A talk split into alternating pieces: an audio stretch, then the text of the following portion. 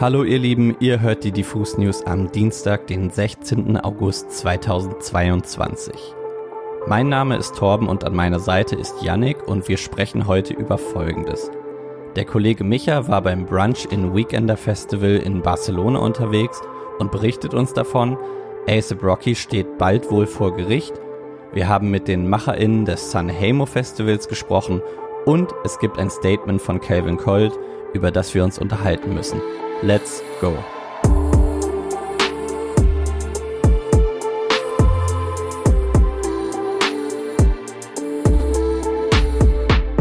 Wer bei Brunch in the Park an ein ausgedehntes Picknick denkt, war wahrscheinlich noch nie in Barcelona. Denn dort hört eine beliebte Reihe von Techno-Partys auf genau diesen Namen. Diese Partys finden am helllichten Tag und komplett Open Air statt. Bisher gab es diese Reihe in drei verschiedenen Ausgaben. Zuerst Brunch in the Park, dann Brunch in the City und Brunch on the Beach.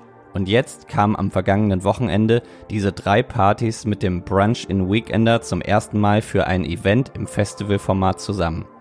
Ob das was taugt, weiß der liebe Micha, der war nämlich vor Ort und hat uns ein Fazit aus Barcelona rübergeschickt. Mein Fazit vom Brunch in Weekender, das fällt tatsächlich ein bisschen melancholisch aus, äh, weil ich jetzt hier schon am Flughafen stehe und sich dieses tolle Festivalwochenende jetzt eben doch langsam dem Ende neigt.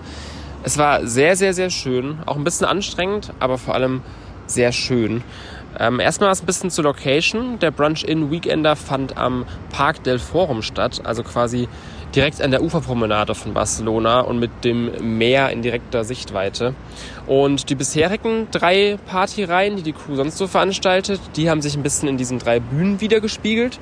Es gab da zum einen die Main Stage, Brunch in the Park, quasi der Anfang von allem äh, für diese Crew. Hier gab es eher entspannte Techno- und House-Beats, eher so ein bisschen groovig inmitten von Pflanzendeko und Dschungelambiente. Auf der Brunch in the City Bühne ging es dann dafür deutlich schneller und auch vor allem härter zu. Hier haben in einem sehr industriellen Look dann KünstlerInnen wie Deborah De Luca oder Alan Alien ihre entsprechenden Sets abgefeuert. Und dann gab es noch die Beach Stage. Hier konnte quasi alles passieren. Das war so ein bisschen die Spielwiese des Festivals Festivals oder auch wenn man sich den Look von dieser Bühne speziell mal anguckt, dann auch vielleicht eher der Sandkasten des Festivals. Besonders beeindruckt hat mich auch diese unermüdliche Partylust der SpanierInnen, die sich da wirklich trotz 35 Grad und noch mehr jeden Tag die Seele aus dem Leib getanzt haben. Dazu haben aber auch die MacherInnen beigetragen und zwar mit einem hervorragenden, ich nenne es mal Erfrischungskonzept.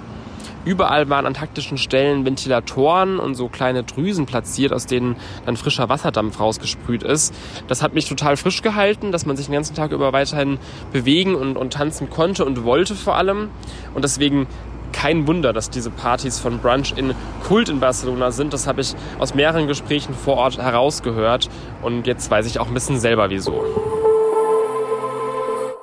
Calvin Colt hat gestern ein sehr ehrliches Statement zum Thema Künstlerinnentum und Social Media veröffentlicht. In diesem Text hinterfragt er aktuelle Strömungen und Trends, die einer Künstlerin von den verschiedenen Plattformen und Algorithmen quasi auferlegt werden. Er reflektiert auch seine eigene Rolle in dem Ganzen und geht ziemlich intim mit seinen Gedanken um. Das Statement ist etwas länger und auch auf Englisch, deswegen habe ich es ein bisschen verkürzt übersetzt, aber es ist tatsächlich sehr stark, deswegen hört hier mal zu. Ich zitiere. Erzählen wir KünstlerInnen, Meister des Algorithmus zu werden, statt ihr Handwerk zu meistern?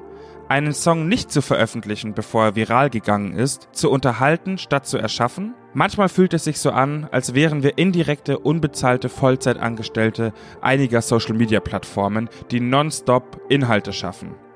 Es fühlt sich an, wie als ertrinken wir in viraler Mittelmäßigkeit, weil Kunst mit Substanz nicht schnell genug poppt, keine Reichweite generiert und nicht genug Ressourcen bekommt. Weil Substanz Zeit braucht, um geschaffen zu werden und zu wachsen. Weil Substanz sich kaum selbst vermarktet, obwohl in unserem aktuellen Klima es mehr darum geht, wer am häufigsten und am lautesten schreit, nicht darum, wer tatsächlich etwas zu sagen hat. Gleichzeitig erwähnt er, dass Social Media natürlich einen großen Teil seiner Erfolgsgeschichte ausmacht. Trotzdem beäugt er den Einfluss der Plattformen auf den kreativen Prozess, das Business und nicht zuletzt auch auf die mentale Gesundheit ziemlich kritisch. Seine Schlussworte, die sich an seine Fellow KünstlerInnen und Leute, die das lesen, richten, finde ich ziemlich stark und deswegen zitiere ich nochmal kurz. Vergesst nicht, dass all diese Plattformen und Trends irgendwann verschwinden werden, wie sie es immer schon taten. Aber die Musik wird für immer bleiben. Meine Rolle und Position in der morgigen Musikwelt basiert auf den Entscheidungen, die ich heute treffe und der Kunst, die ich heute erschaffe. Erinnert euch an eure Liebe zu Musik und daran, wer ihr seid. Ich finde, er spricht da unglaublich viele Dinge gleichzeitig an und hat ziemlich gut heruntergebrochen, weshalb man sich heutzutage als Künstlerin immer mehr verloren fühlen kann in diesem ganzen Social Media und Content-Sumpf. Dieser konstante Druck, Content zu erschaffen und der Talk of Town zu bleiben, muss so anstrengend und zehrend sein. Dabei hat Calvin Colt komplett recht. Es kommt wirklich eher darauf an, welchen Anspruch man hat. Ironischerweise ist dieses Statement natürlich viral gegangen und in den Kommentarspalten und in den Likes tummeln sich die KünstlerInnen, denen er aus der Seele gesprochen hat. Casper, Chan von den Bolo Boys, Anais, Tak 32, Cherry Moya, Bad Moms J, Nina Chuba, Gold Roger, Lipa und ganz viele weitere haben geliked und Emojis dagelassen. Wir wollen auch unser Thumbs up geben. Hoffentlich finden wir allesamt irgendwann einen gesünderen und nachhaltigeren Umgang mit Kunst in Zeiten des Algorithmus. Stay strong out there. Einige Festivals sind für viele ein zweites Zuhause geworden wenn man mit den engsten FreundInnen gemeinsam feiern kann, sich zu den Live-Performances der eigenen LieblingsmusikerInnen die Seele aus dem Leib schreit und vertraute, wenn auch unangenehme Gerüche in der Nase kitzeln, weiß man einfach, man ist angekommen. Am 20. August, also am kommenden Samstag, schenkt das San Hamo Festival allen Kunst- und MusikliebhaberInnen ein neues Zuhause. Am Airport Weze feiert das Festival nämlich seine Premiere und kann jetzt schon mit seinen lang etablierten KollegInnen gut mithalten. Das San Hamo Festival bietet nämlich eine Heimat für so ziemlich jeden Geschmack. Es gibt Hip-Hop, Indie und Electro-Acts von Materia über Newcomer Art bis hin zu den Giant Rooks und Zoe Wees oder DJs wie Felix Jen und Topic ist auf jeden Fall für jeden etwas dabei. Wir haben mit Veranstalter Bernd Dix über das neue Festival sprechen können und als erstes wollten wir dann natürlich wissen, wie es zum außergewöhnlichen Namen Sanhemo kam. Also Sanhemo ist eine Mischung aus Esperanto und Spanisch ähm, und heißt übersetzt so viel wie heiliges Zuhause.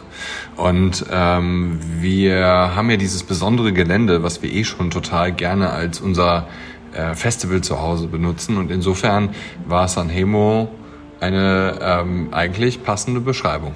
Relativ ungewöhnlich ist auch, dass die VeranstalterInnen in der Pandemiezeit ein neues Festival geplant haben. Wie kam es denn dazu? In der Tat haben wir äh, Sanhemo geplant in der Corona-Zeit. Ähm, wir hatten schon länger den Wunsch, neben Perukaville noch ein Festival auch für andere Musikrichtungen auf die Beine zu stellen. Und dadurch, dass wir ja für Barucheville so viel aufbauen und auch Synergieeffekte zum Beispiel bei Wasserleitungen, Stromleitungen, Dekoration, Container etc. nutzen wollten, haben wir gesagt, wir müssen eigentlich ein zweites Festival konzipieren, was an Barucheville anschließt. Und so kam es eigentlich dazu. Wir hätten es gerne auch schon letztes Jahr gemacht, aber jetzt ist es halt die Premiere endlich in 2022. Besonders die eben angesprochene Genrevielfalt sticht beim San Hamo Festival heraus. Auf den Bühnen stehen die Giant Rooks neben den Atzen, wir wollten also von Bernd Dix wissen, wen genau sie mit dem Festival erreichen wollen. Bei uns gibt's schwerpunktmäßig auf der Hauptbühne äh, Popmusik, würden wir sagen. Also Materia, Loredana, Giant Jukes, aber auch Querbeat, eine Kölner Karnevalsband. Also schon ein Live-Musikfestival. Nichtsdestotrotz wollen wir eigentlich auch ein Party-Festival sein. Wir wollen eigentlich das sein, wo die Leute sich zu Hause fühlen. Wir haben ähm, bei Perukaville ja auch schon immer wieder entdeckt, dass wenn wir verrückte Künstler wie zum Beispiel ähm, Olaf der Flipper von den Flippers auf den Brainwash Stage packen, dass immer noch mehrere tausend Leute das sehen wollen und einfach sagen, ey, das war ein lustiges Erlebnis. Ansonsten sind wir tatsächlich eher ein äh, genreübergreifendes, ein Multigenre-Festival und wir wollen auf die Bühne bringen das, was cool ist und was Spaß macht. Es wird also eine spannende Premiere diesen Samstag beim San Hamo Festival in Weze. Für Kurzentschlossene gibt's auch noch Tickets auf der Festival-Website ab 89 Euro.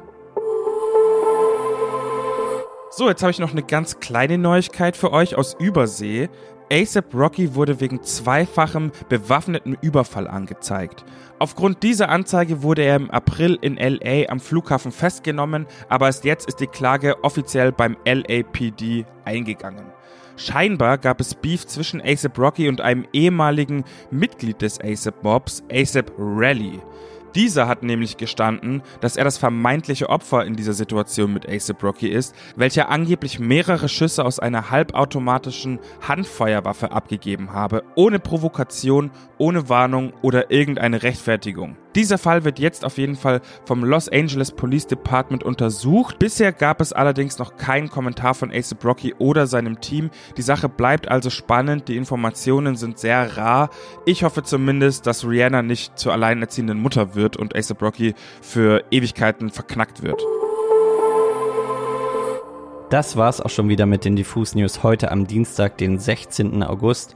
Vergesst nicht, diesen Podcast zu abonnieren und checkt auch mal unseren YouTube-Kanal aus. Da gibt's nämlich ein Video mit Bex, mit der haben wir einen nächtlichen Spaziergang durch Berlin gemacht und auch mit Jules Ahoy, mit dem waren wir nämlich auf der Spree paddeln. Also checkt diese Videos aus und wir hören uns am Freitag wieder mit neuer Musik. Bis dahin, macht's gut und bleibt gesund.